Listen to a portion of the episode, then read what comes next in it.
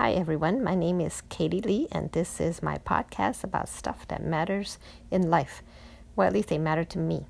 You know, when I tell people my name is Katie Lee, sometimes they ask, What is your last name? Well, Lee is my last name.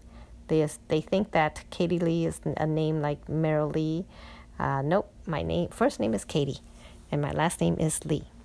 Well, I want to tell you what I did last week that was significant to me. I went to play badminton at our church. Well, what's the big deal about playing badminton? Well, that's because I haven't played badminton in 40, like 40 something years. I used to be on the uh, high school badminton team, and um, so that tells you a little bit about how old I am.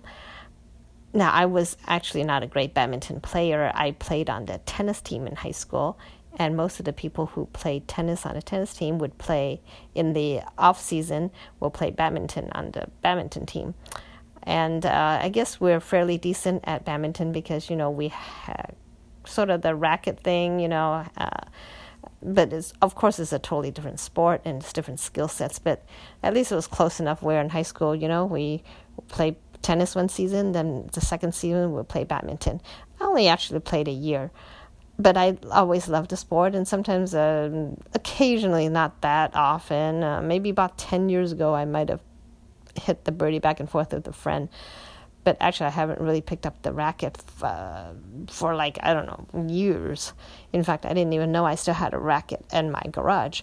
Anyway, so a friend from church, now she's about uh, eight or nine years older than me, and she invited me to come play at badminton at our church. Now, I've known that our church has held badminton you know, free play, open gym kind of thing for people to come play badminton on Thursday nights. And I had thought about going, but I feel intimidated. I thought these guys are pros. I'm not going to come play with them.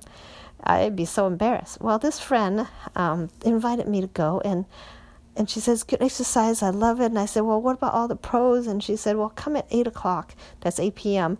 And they don't show when the pros don't come till 9. So I said, "Okay, I'll come. I'll come hit with you. And if if I uh, embarrass myself, you know, give me a break." So I go at eight o'clock, and I had a great time. Well, we just hit back and forth for a while, and then uh, she decided to leave. Well, that was her habit to leave at nine o'clock. And then one of the church members that I know, now he is like one of the pros, right? And he says, You want to play? And I'm like, Oh, I'm no good, you know. But he had watched me hit with my friend, and I guess he thought I was good enough to to uh, play a game with, um, you know, doubles, of course, with him on my team. And so he, I said, I'm, I'm not good. I don't even remember the rules. And he says, "Oh, you play good enough. Let's let's play a game." So he was so gracious. I played. We played against these two young guys, and honestly, I'm telling you, every uh, everything that was hit to me, I think I lost that point. And everything that was hit to my friend, the partner, uh, you know, he won the point. so, and of course, I think those two young guys were gracious too. Uh, they knew that hitting it to me, they would win the point, you know, but that's no fun. That's not the, play, the way you play. So I uh, enjoyed the time and I told my friend, thank you so much for inviting me. Now, my takeaway from this is, is, is this that you know you're never too old to um, do something that you enjoy doing. And you know i tell you i've been lazy. I haven't been exercising. I've been walking with my husband in the evenings and that's about all i do. Uh, as far as exercise we walk after dinner for maybe 20 minutes to sometimes 20 minutes sometimes 45 minutes depending on our mood or maybe mainly my mood. He, my husband, will always be open to walking longer, and I'm the one who says, ah, that's it, I'm tired of it. So that's about all the exercises I do. Um, so going to badminton, playing for like an hour, hour and a half, it was really invigorating. And really, you need to keep up the exercise, the activity level, and also just a, a um, I think the the hand-eye coordination, the reflect, uh, the the reaction time. I felt like, oh man, my reaction time is so slow, and but you know, of course, that was my first time in 40 years, so I didn't feel too bad. I mean, I felt bad. Well, of course, we lost a game, um, which my friend was so gracious. Oh, no big deal. Let's play no one. I said, Nah, it's okay. I didn't want to put him through another game of agony, you know. so we then afterwards we talked and I met some of the other people. um, it was fun. It was fun. So I will definitely go back. If I don't play a game, I would definitely still just hit with my friend, and that was good exercise. Now, to be honest, my friend uh, is older than me, um, and so she's not that great. I mean, um, so, but still, it was good. It was good. I needed it, and just to be out there to pick up that racket again. The other thing I wanted to uh, talk about here is uh, my vacation. My vacation recently went on an Alaskan cruise. Now, I had resisted going on cruises. Now you say, why? Why do you? Why would you not want to go on a cruise? What you know? Uh, if you can afford it, of course, everybody wants to go on vacation. I'll tell you, for me to say that I will go on a cruise um, was a big deal because I always thought, you know, cruise, you're out in the middle of the ocean, you're not seeing much, uh, and then you dock at the port and you can only go so far from the port. And then you gotta get these excursion packages that are overpriced and it's touristy. I'd rather just go to a place and even join a tour. I don't mind joining a tour, but at least that you are not like uh, restricted to certain areas that you can see or go to. We've gone on tours to um, Japan, China. Um, uh, where else have we gone to? Uh, oh, and I've gone to Europe with uh, my daughter a long time ago on a tour. And we kind of like tours because they plan out everything for you. So I'm not against having a restricted sort of place to go. Um, in fact, actually, usually on those tours, you know, they give you free time and then you can go explore other places. But I don't like a cruise because you can only go so far. If you don't get back by a certain time, you're gonna miss the boat. And you know, there's like, okay, okay, then I gotta make sure I get back like three hours in advance just to make sure. So it doesn't give you much time on land. And then the rest of the time, people say there's entertainment. Of course, there's a casino, which I don't gamble. Uh, you can eat a lot buffets, which I I'm not a great foodie, and um, things like that. So I thought, oh, cruise, um, it's not my idea of an ideal vacation. But Alaska, I did um, want to go because they say that is the best way to see the glaciers and the God's nature. So I was, um, you know, open to going to Alaska. Well, an opportunity came up um, a few weeks ago where we decided to do this Alaskan cruise, and I took a week off of uh, work, which was kind of hard too because I had to plan everything out in advance. And I'll talk about that another time, my work, and then go on vacation, right? So I, um, and I have to tell you, I really understand why people love cruises. I don't know if I am addicted to cruises like some people are, but I can see why people would like it. And I enjoyed it. I really did. I liked um, being able to relax. I think that was the thing. When you're stuck on a ship, there's nothing you have to do.